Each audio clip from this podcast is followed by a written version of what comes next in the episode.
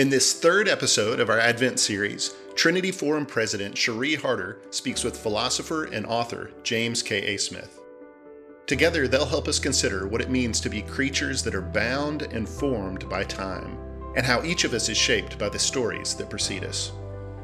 I think to be a creature who is living into the fullness of being human means grappling with, reckoning with, and sort of gratefully receiving the way that our past, our history, our uh, embeddedness in time has contributed to this unique identity that that God has made us to fulfill. And it's hard work. As we mark Advent, a season of waiting, of reckoning with time, and of hopeful longing for the fulfillment of the kingdom, Smith helps us rightly locate our hope hope is possible precisely because you don't think the present is all there is. And you also don't think that humans are the only agents in this, that the God of the cosmos who fires the world with love is out ahead of us, which is precisely why there can always be new possibilities. I think that I think that's radical for us to think about personally mm-hmm. and individually. And I think it's radical for us to think about collectively and communally. This is an edited version of the online conversation we held on September 23rd. You can find the full video of that conversation on our website, ttf.org. And check out the show notes on this episode for links to further resources. Here's Cherie Harder. Welcome to all of you joining us for today's online conversation with Jamie Smith on how to inhabit time.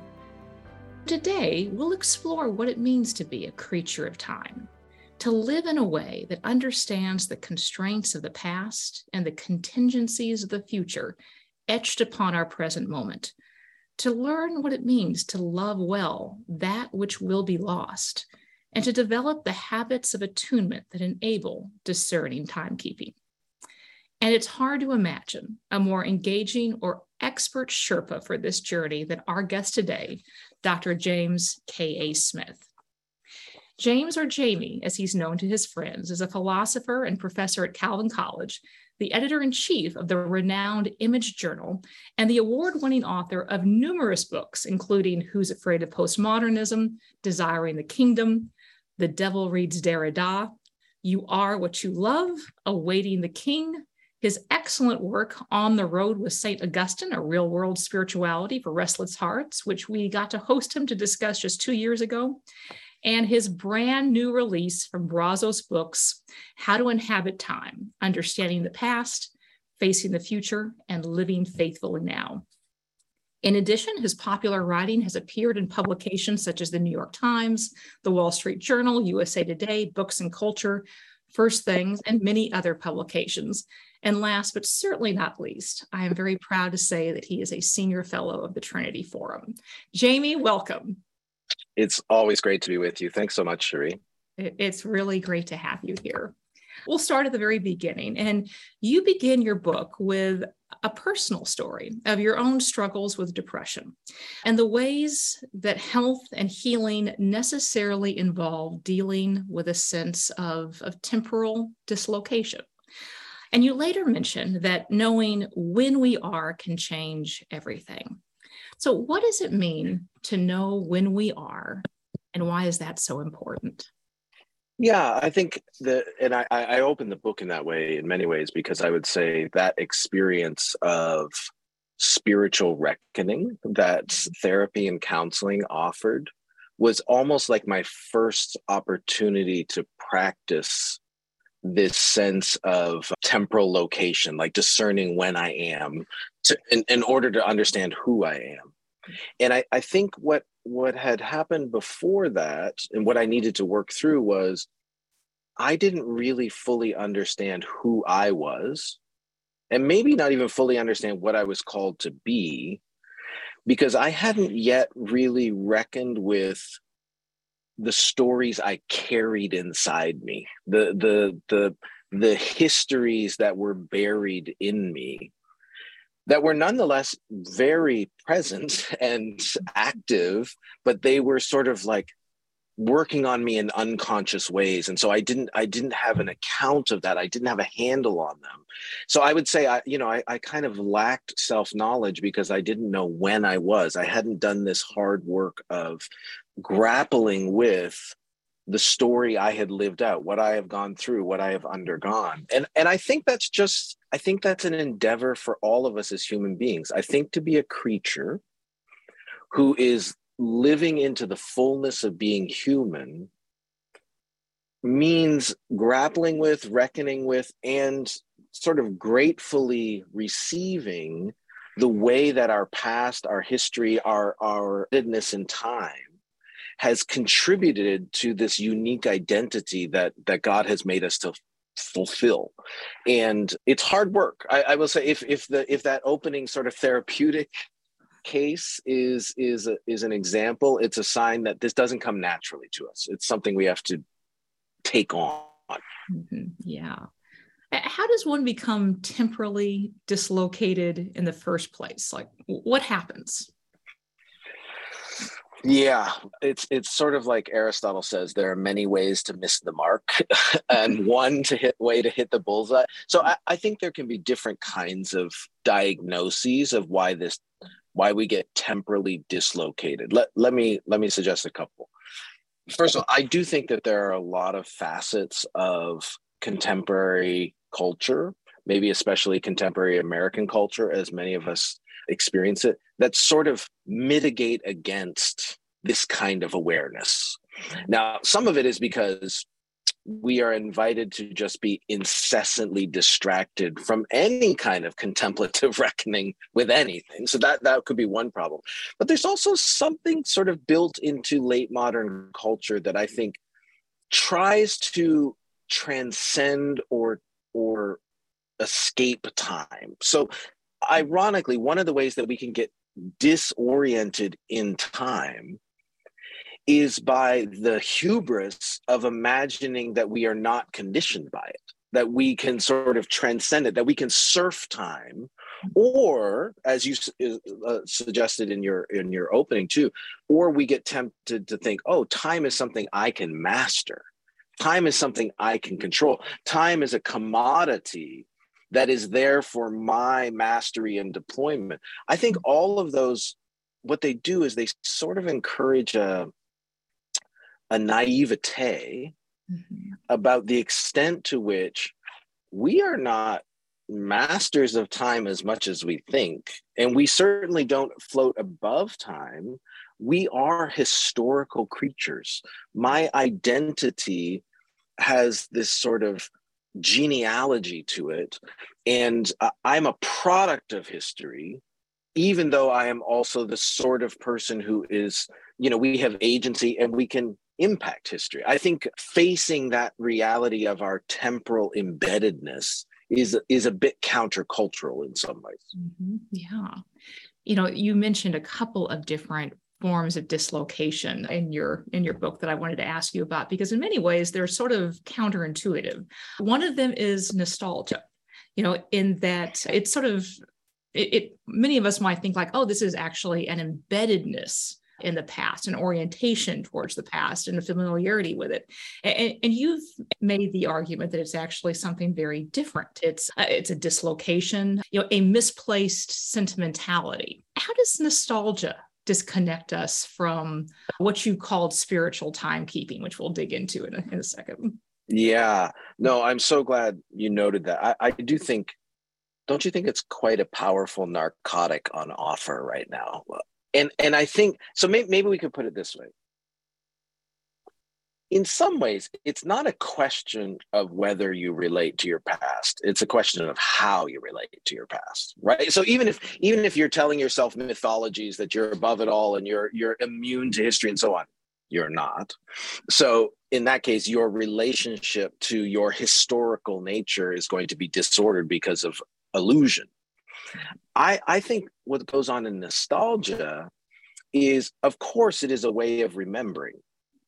And, and I think to be human, we have to remember, but it's how nostalgia remembers that is disordering. And, and the problem with nostalgia is not that it remembers, The problem with nostalgia is what it actively forgets. Mm-hmm. As you said, it's kind of a sentimental, what goes on in nostalgia is we sort of romanticize a rendition of a past. We we we concoct a version of the past that has usually this feel of kind of the golden age the good old days the best of times you know college was my was the time of your life whatever it might be there are whole industries that kind of feed off of this nostalgic impulse but but it's disordering because in fact it is very selective it's edited it often sort of rubs out and erases the aspects of our history that might be disordering our loves that might be disordering our habits. And so nostalgia is it looks like it's a form of remembering and it is but it doesn't it it forgets half. And and it's the half that's forgotten that might actually be what is most carried by us right now that we have to reckon with. Does that is that make sense Oh, absolutely. Yeah. I also wanted to ask you on the flip side of that, the orientation towards the future. And, and, one of the reasons why this occurred to me is it seems like there are a lot of new books coming out that invoke time, but in a very different way. And it's all about time is running out you know the hour is now. There is an invocation or a spur to radical even extreme action. And so i wanted to ask you about that. I think at one point you call it doomsdayism the urgency of the present oriented towards the future. Tell us more about that and how that might distract from what you've called spiritual timekeeping. Yeah. So what what i think is healthy creaturely temporality, spiritual timekeeping, let's say, is not just this sort of reckoning with the past. It's actually reckoning with the past for the sake of answering the call to live forward, to live into a future. I, and I, I actually think at the heart of the Christian faith is a futural conception of being human and of being the community. But in the same way that you can think about the past, you can relate to the past in disordered ways. I think culturally, we also see forms of being oriented to the future that are primarily oriented to the future in terms of fear. In other words, fear becomes the governing mode in which I anticipate and expect my future. And so you can get as, as you, you said, a kind of doomsdayism where now it's just this countdown clock to apocalypse, to disaster. And I, I don't mean to say that we shouldn't be on guard, right? And, and, and, and, and planning for, for what's coming. But there's a difference between that sort of doomsdayism, which is almost like invested in apocalypse, hmm. versus, well, to put it very starkly, I guess, hope. That is so different from hope. Hope is a way of being futural in which your expectation is not cut to the measure of what you can see in the present.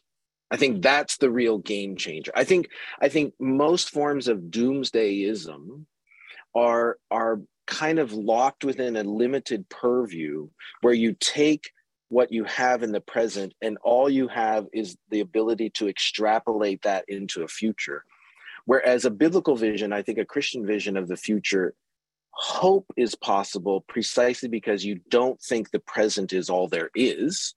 And you also don't think that humans are the only agents in this that the god of the cosmos who fires the world with love is out ahead of us which is precisely why there can always be new possibilities. I think that i think that's radical for us to think about personally mm-hmm. and individually and i think it's radical for us to think about collectively and communally. Yeah. So returning to the past for just a second you had a phrase that i really loved in your book to describe the way that our our histories our habits, our past kind of helps form us. And you called it wearing time. In some ways, there's, you know, probably a riff here off the idea that the body keeps the score, but I'm sure uh, most of us, if not all of us who are watching today, have have histories have aspects of our past have unwanted habits that we know have formed us in ways that we would we would not wish we would like to undo going back to like your idea of spiritual timekeeping how does this help us to recognize and potentially even heal from histories that have wounded and could cripple? Eh, how, how do we think about redeeming the wounds rather than simply continuing to suffer from them?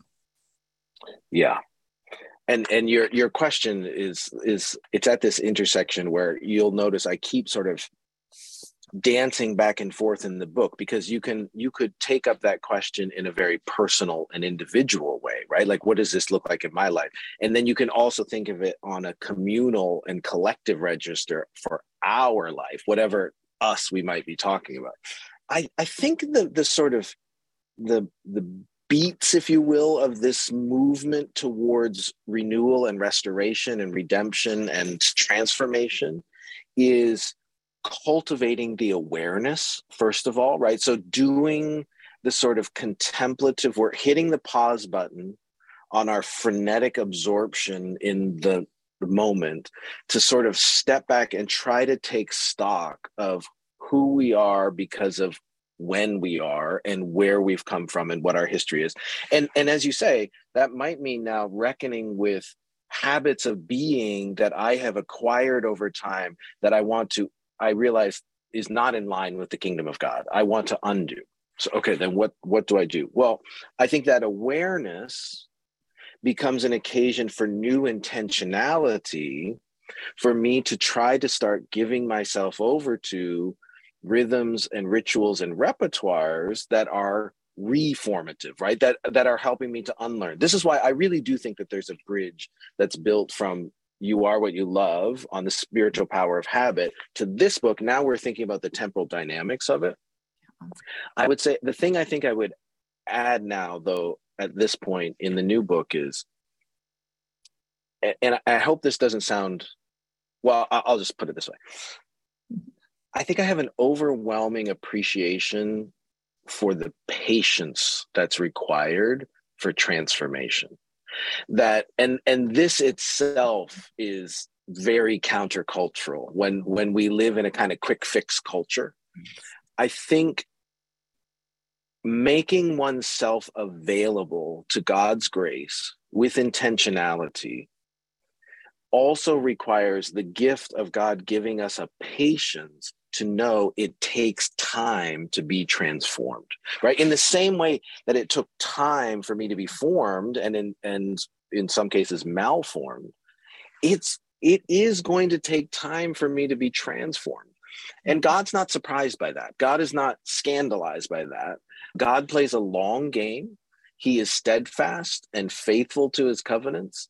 And i hope that would feel like a liberating truth to live into as we aspire to be more like the image bearers that God has made us to be. You know, this reader certainly saw lots of bridges between your current book and You Are What You Love, as well as others. Great. And one that kind of, you know, that, that is going to occasion this question is just, you know, the idea that you, that you are what you love. But when we kind of overlay um, our own temporality on that, that means that whatever we love we will lose because we are creatures and we are mortal creatures. We will pass, and the things that we love will also pass. But that also feels very wrong to us, you know, internally. At least it, it does. It mm-hmm. does to me. You know that one's yes. more oriented towards wanting to to love and to prioritize, you know, what's enduring, what will you know, what will remain. So I'd love to hear you kind of reflect on, you know, as an Augustinian philosopher who believes that you are what you love, what does it mean to love yeah. to learn to love what you'll lose? Yeah. So much of this book is about receiving the gift of creaturehood mm-hmm. and affirming the good of creaturehood and even maybe if it doesn't sound too strange to say so, receiving the gift of our mortality. overarching all of this is a deep, abiding trust in God's steadfastness and God's eternity. But it's also then recognizing this distinction between the creature and the creator. and mm-hmm. and it's interesting you know you can you can still get a lot of religious impulses christianized impulses that effectively kind of resent being a creature and want to arrogate to ourselves this the sort of stability and eternality that is only true of the creator whereas in fact i think instead part of the humility and patience of learning how to be a creature in time is learning to love what you lose you'll lose which is to say not all loss is tragic.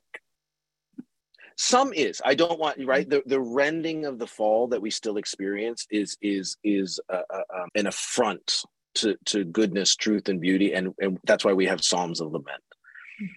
But there are other kinds of sort of losses that are not tragic. They are just sort of the arc of a being who lives through time and history and if we if we sort of cling to those temporal, ephemeral things as if they would never pass away. Well, Augustine says that's the recipe for idolatry. Mm-hmm. Then you, because now you're treating those things, those good, beautiful, created things, but you're treating them as if they were God and they're not, they're creatures.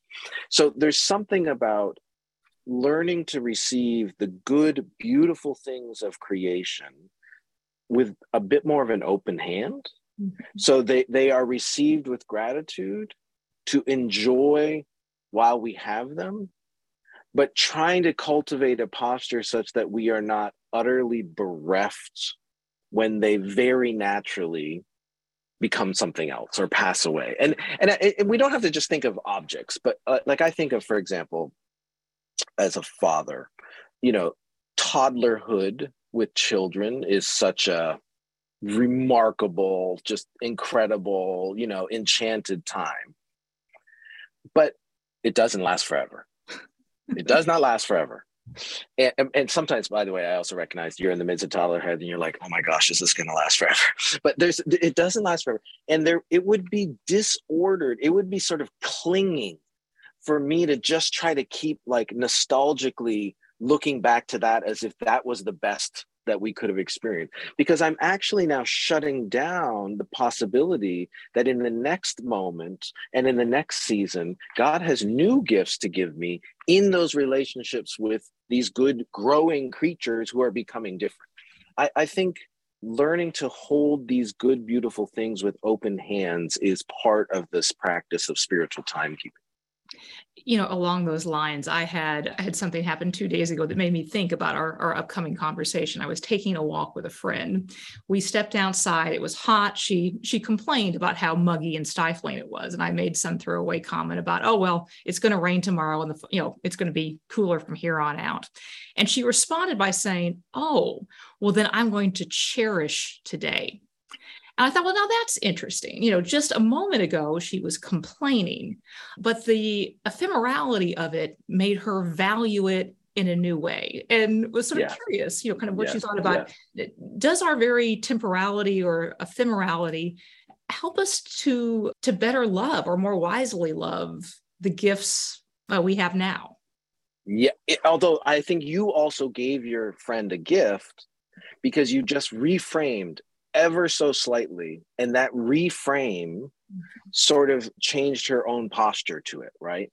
I think that's exactly right. It's one of the reasons why in the book i say the arts are particularly powerful i think and and and our friend mako fujimura talks about this a lot too. There's something about the arts have a capacity to sort of reframe the ephemeral so that we come to that moment of cherishing it even though we're we know that we're going to lose it. And i think that sense of embracing there's it's almost like the goodness is intensified if you can get to the place where you realize that this is given for a time right? And it is given to enjoy to its fullness for a time. I think that kind of receptivity and availability to the moment is the kind of in the now that is biblically faithful Mm-hmm. Yeah. You mentioned earlier the bridges between this work and You Are What You Love. I, I also saw certainly some parallels or bridges between this book and uh, and your last one, On the Road with, with St. Augustine. And Great. one of the themes that seemed to kind of be central to both was that of orientation. Yeah. Locating oneself in the proper place, whether that's through cartography or archaeology, which you mentioned in both Right. works. And so it, it made me think like, okay, you've had these works of orientation both through space on the, you know, on a road trip with St. Augustine and now time. So we've you kind of traversed the, the space-time continuum. Uh, and after all of those wanderings, what have you learned and where have you found yourself? Wow, it's a great question. I, I don't know if you could feel it. I do feel like this was a book I could only have written in middle age, which is which is kind of confirming uh-huh. one of the parts of the argument, which is there is a there are going to be kinds of insight and illumination and understanding that are only available once I've undergone time. Like I couldn't rush it, no, no matter how smart I am, I wouldn't be able to rush my way to this understanding of myself or of God or of the world because I had to sort of go through it. And I think where I am and when I am now is somebody who probably is a little less confident in all of his own analyses.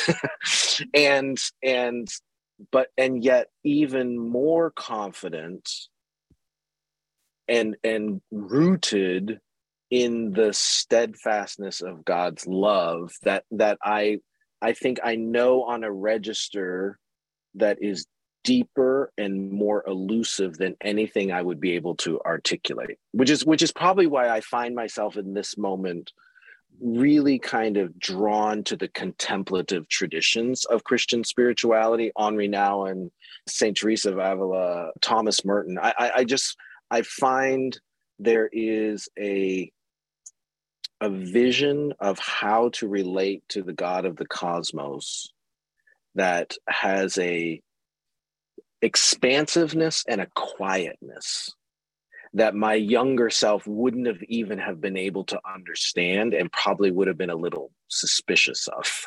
And so i hope i'm hope i'm a little more humble than i used to be. I hope i'm a little more compassionate than i used to be.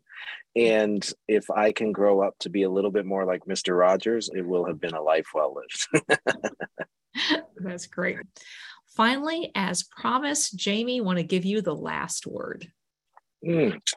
I'm actually gonna. I want to send you all off with a prayer that I first heard prayed at a church actually in, there in DC, Church of the Advent, where Tommy Hinson was rector.